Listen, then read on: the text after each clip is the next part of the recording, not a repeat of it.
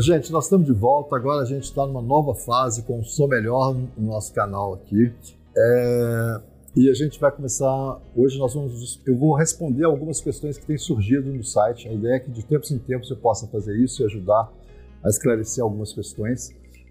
Eu só queria lembrar que no meu canal, ele geralmente é publicado na sexta ou no final de semana à tarde. E não precisa colocar aquele sininho de ativação que todo youtuber manda colocar, porque aquele sininho gera notificação. E notificação altera o nosso processo de atenção. Então tire as notificações do seu celular, porque eles não deixam você concentrar adequadamente no que é necessário para a sua vida e você concentra em algum produto que está sendo vendido para você, tá bom? Então vamos começar hoje discutindo sobre algumas questões que surgiram aqui no canal. Eu acho que algumas são bem interessantes e vamos tentar responder algumas.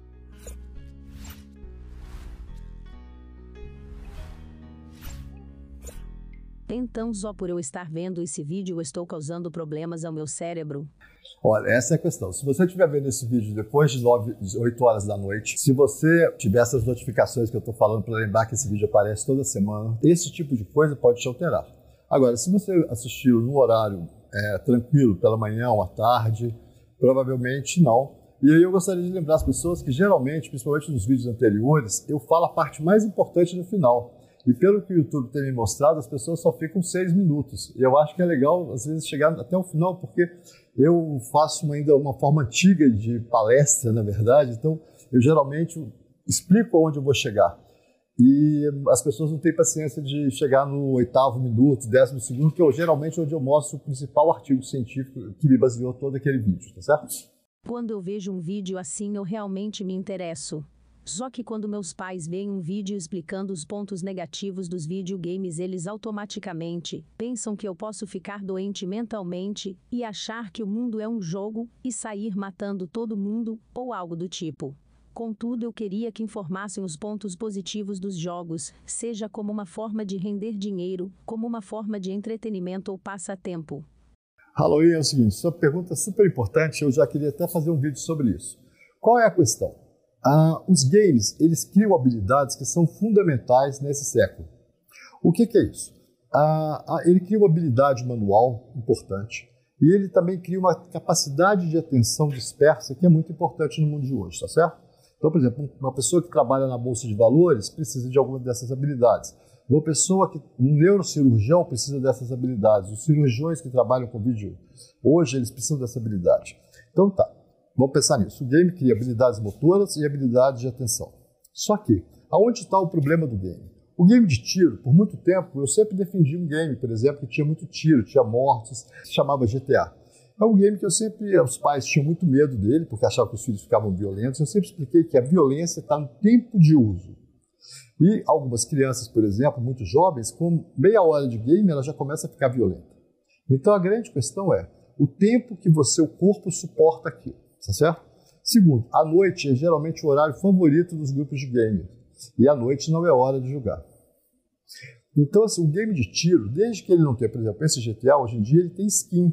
Né? Alguns games como FIFA, que era um jogo mais inocente, que as pessoas jogavam em grupo, ele hoje em dia tem box de aposta. Então, a gente tem que tomar muito mais cuidado com os games dos últimos 5 anos, que eles estão criando estratégias para criar mais dependência. E essa questão de ganhar dinheiro com game é um dinheiro quase de pirâmide. Pirâmide quer dizer o quê? Muita gente entra, alguns pouquíssimos ganham muito dinheiro. Só para você ter uma ideia, o criador do Fortnite, que vende essas pelezinhas, essas roupinhas bonitinhas que não servem para nada, é um dos homens mais ricos do mundo hoje. Então, alguém ganha muito dinheiro. Mas a maioria que entra nisso querendo ganhar dinheiro vai perder. E mais, perde a saúde, cara.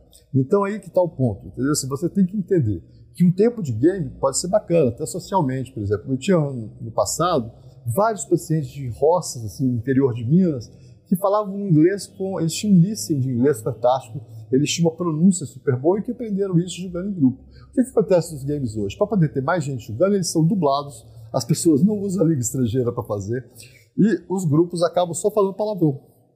Então, e você vai perdendo algumas coisas que eram interessantes do game. É lógico que existem games que permitem isso ainda. A gente tem que estar sempre explorando e sempre atento. Eu já expliquei no vídeo games que pay to win é fundamental, corram dos games pay to win.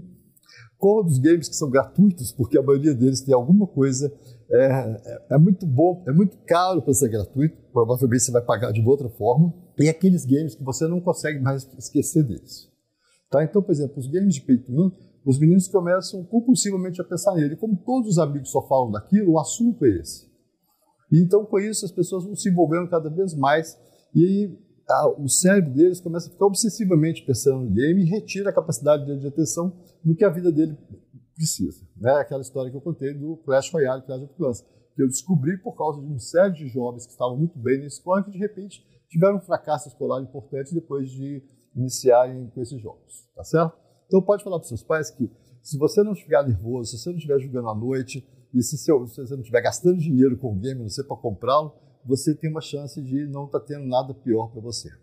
Os games, a violência das crianças, nós seres humanos, naturalmente, gostamos de alguma violência. A questão é que uma coisa é imaginar a violência, outra coisa é executá-la. Então nem sempre brincar de matar soldadinho, como é uma brincadeira antiga dos seres humanos, milenar, né, assim, essa brincadeira, então, de dar tiro, do estilingue, que nem existe mais, esse tipo de coisa é uma construção de algumas habilidades para o ser humano. A questão é que, enquanto isso é brincadeira, é muito legal. O problema é quando isso se torna um vício. Apesar de ter um certo entendimento sobre a plasticidade do cérebro humano e de ter consciência dos efeitos nocivos da pornografia e masturbação sobre o cérebro, eu ainda não consegui me livrar desse vício maldito. Sempre quando acabo caindo me sinto péssimo depois do ato, sem vontade alguma de executar as coisas que eu tenho que fazer durante o dia. Tudo porque meu sistema de recompensa está sobrecarregado. Isso é frustrante. Mas já estou novamente alguns dias sem fazer isso, definitivamente não quero mais manter isso na minha vida. Eu fiz 2 vídeos sobre pornografia porque eu tenho ficado muito assustado com esse território. É um dos territórios mais viciantes, que ele apresenta uma ideia de prazer, e é um prazer que quanto mais você busca, menos você tem. E é exatamente essa sensação que você tem. Depois você tem uma sensação muito ruim, porque aquela recompensa que você esperava encontrar não é real. Né? Assim, e o que os sites pornôs fazem, de uma forma absurda, ao mesmo tempo que você assiste um, eles já te oferecem outro, você sai buscando coisas cada vez mais diferentes. Então tem, por exemplo, uma estatística interessante de um site pornô mostrando que as pessoas entram vendo pornôs héteros, na grande maioria. Depois de um tempo, elas buscam pornôs bissexuais e depois pornôs homossexuais. Isso quer dizer o quê? Ela vai se cansando de um tipo de exposição, e aí acho que naquela outra vai ter uma coisa melhor, depois acho que naquela outra vai ter coisa melhor. Imagina isso na cabeça de uma criança de 13 anos, 14 anos. Altera toda a construção da identidade sexual dele. Os sites pornôs, eu acho que assim, são uma das coisas mais trágicas que tem na internet hoje em dia. É uma mídia gigante, né? Eles geram trilhões de dólares atualmente. Depois das 8 da noite, é a mídia mais usada nos celulares e Xbox, essas coisas. Então, assim, o grupo que está afetado por isso vai de 12 até os 50 anos de idade, sendo que o grande grosso disso é exatamente os adultos, em torno de 25 a 35 anos, o que é muito trágico, porque exatamente a hora que teria uma vida sexual mais ativa, essas pessoas estão perdendo a sua capacidade de ter um prazer sexual em troca de um pseudo-prazer que ele vai buscar naquele site pornô, que no começo é muito interessante, é muito diferente, mas depois de um tempo vai esgotando. É exatamente o que você disse. Depois que acaba, você tem uma sensação muito ruim. É normal depois do sexo, de ter aquela recompensa do prazer sexual, você fique mais tranquilo e não deprimido. A depressão vem exatamente porque você não encontrou a recompensa que você buscava. Olha, aí como resolver isso? Assim, vamos lá. A primeira coisa é como o seu sistema de recompensa funciona melhor. Dormindo, para você ter mais serotonina, e praticando esporte, para você ter mais, ativar o seu sistema opioide, que é regulamentar, ele regula esse sistema também. Então, se você estiver fazendo mais atividade física, principalmente atividades físicas competitivas, você vai estar melhor e vai buscar menos isso, até porque à noite você vai estar mais cansado, você vai precisar menos de fazer isso para dormir, tá certo? Aliás, uma coisa interessante de lembrar, eu não vou dizer das mulheres, mas assim, entre os homens, na nossa cultura, né, milenarmente, os homens se masturbam, principalmente na juventude, na adolescência, onde tem um grande impulso sexual e uma pouca capacidade de realizar isso, com a masturbação. Né? E o que acontece é que a masturbação na mídia pornô ela gera uma compulsão muito maior. Então, uma coisa que seria natural de um jovem fazer para conseguir dormir, ele acaba não dormindo, porque ele está assistindo aquilo e ele vai só piorando. E eu tenho visto umas coisas assim, engraçadas. Por exemplo, eu brinco com as minhas assim, mas pode fazer isso sem o celular. Assim, mas como que faz isso sem o celular? Como que eu masturbo sem o celular? Né? Assim, olha que coisa absurda. Um ato natural do ser humano se transformando em produto. Porque para você usar o seu celular, lembre-se que você está pagando para alguém. Mesmo que você não esteja tirando o seu dinheiro, você está tirando um dinheiro de alguém. Esse dinheiro é da sua família, esse dinheiro é de alguém que está pagando a sua conta de internet. Então, tudo que você faz na mídia, você está pagando para alguém ou dando dinheiro para alguém. Então, você imagina, o ato mais natural, né, de um jovem acaba virando uma coisa monetizada para outra pessoa. E eles ficam vítimas disso. E esse grupo que ganha dinheiro com isso quer que você gaste muito mais, está sempre oferecendo mais coisas. Assista os vídeos sobre mídia pornô, que eu acho importante, principalmente o finalzinho deles, onde eu explico esse mecanismo. Muito legal o vídeo, mas uma coisa não me ficou clara. Os games fazem mal de se jogar, ou apenas as telas? Eu entendi que ambos estão muito correlacionados, entretanto você focou mais nos jogos. Sim, é porque eu já vinha falando do tanto que a mídia digital altera o sono através do raio azul, tá certo? À noite. E nesse vídeo eu expliquei exatamente que além desse efeito, temos também o efeito do próprio game. Os games têm uma alteração importante no sistema de recompensa. Olha que interessante, quanto mais um cara joga um e-esporte, que não é esporte, menos ele faz esportes reais. Por quê? A motivação que ele tem para isso vai embora. Então, aquela partida de futebol fica chata, ele prefere ficar em casa controlando só a FIFA, entendeu? Porque ele não controla todas as situações no ambiente natural. E não controlar é exatamente o que faz você entrar no sistema mais importante de recompensa. Porque você não sabe qual é o limite do outro, você tem que superar isso. Quando você entra nesse caminho, você vai encontrar a sua recompensa. Então, assim, o segredo da história é atividade física real, né? Se não ser sedentário, e aí você vai conseguir regular melhor o tanto de mídia de game que você vai utilizar, ou mídia pornô. Então, assim, a grande questão é, nós estamos muito mais sedentários hoje, e quanto mais usamos a mídia, mais sedentários nós ficamos. É um efeito que vai se retroalimentando. A única forma de barrar isso é realmente diminuir o tanto que você é sedentário e aumentar a sua atividade física é fundamental. Uma luta, uma corrida, qualquer coisa que você goste de fazer e que você possa se sentir melhor depois que realizar. Outra dúvida que eu tenho é, o filtro de luz azul do celular é eficiente para assistir vídeos e navegar pelas mídias durante a noite? Os filtros são um engodo. A mídia, ela cria grandes engodos. Os filtros diminuem a quantidade, mas não alteram o efeito, ok? Então, assim, usou com filtro, sem filtro, a alteração no seu sistema de sono vai estar presente, ok? Não acreditem nessas propagandas, não acredite que o YouTube Kids é bom para o seu filhinho, porque o YouTube Kids foi feito para viciar o seu filhinho. Então, muito cuidado com todas as bondades que vêm de um grupo que não tem a menor ética para trabalhar com o ser humano, tá certo? Muito cuidado.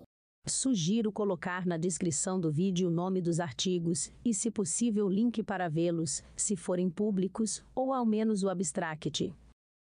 Olha, as pessoas estão pedindo os artigos científicos. Na verdade, eu coloco uma primeira imagem, porque isso, as editoras hoje, elas proíbem a comercialização dos artigos. É um dos grandes absurdos da ciência no mundo hoje, né? Eu, por exemplo, eu tenho acesso a artigos num site que é um site proibido, que a cada 6 meses ele tem que mudar de país, porque os judiciários dos tais países conseguem impedir que eles publiquem os torrents com os artigos científicos.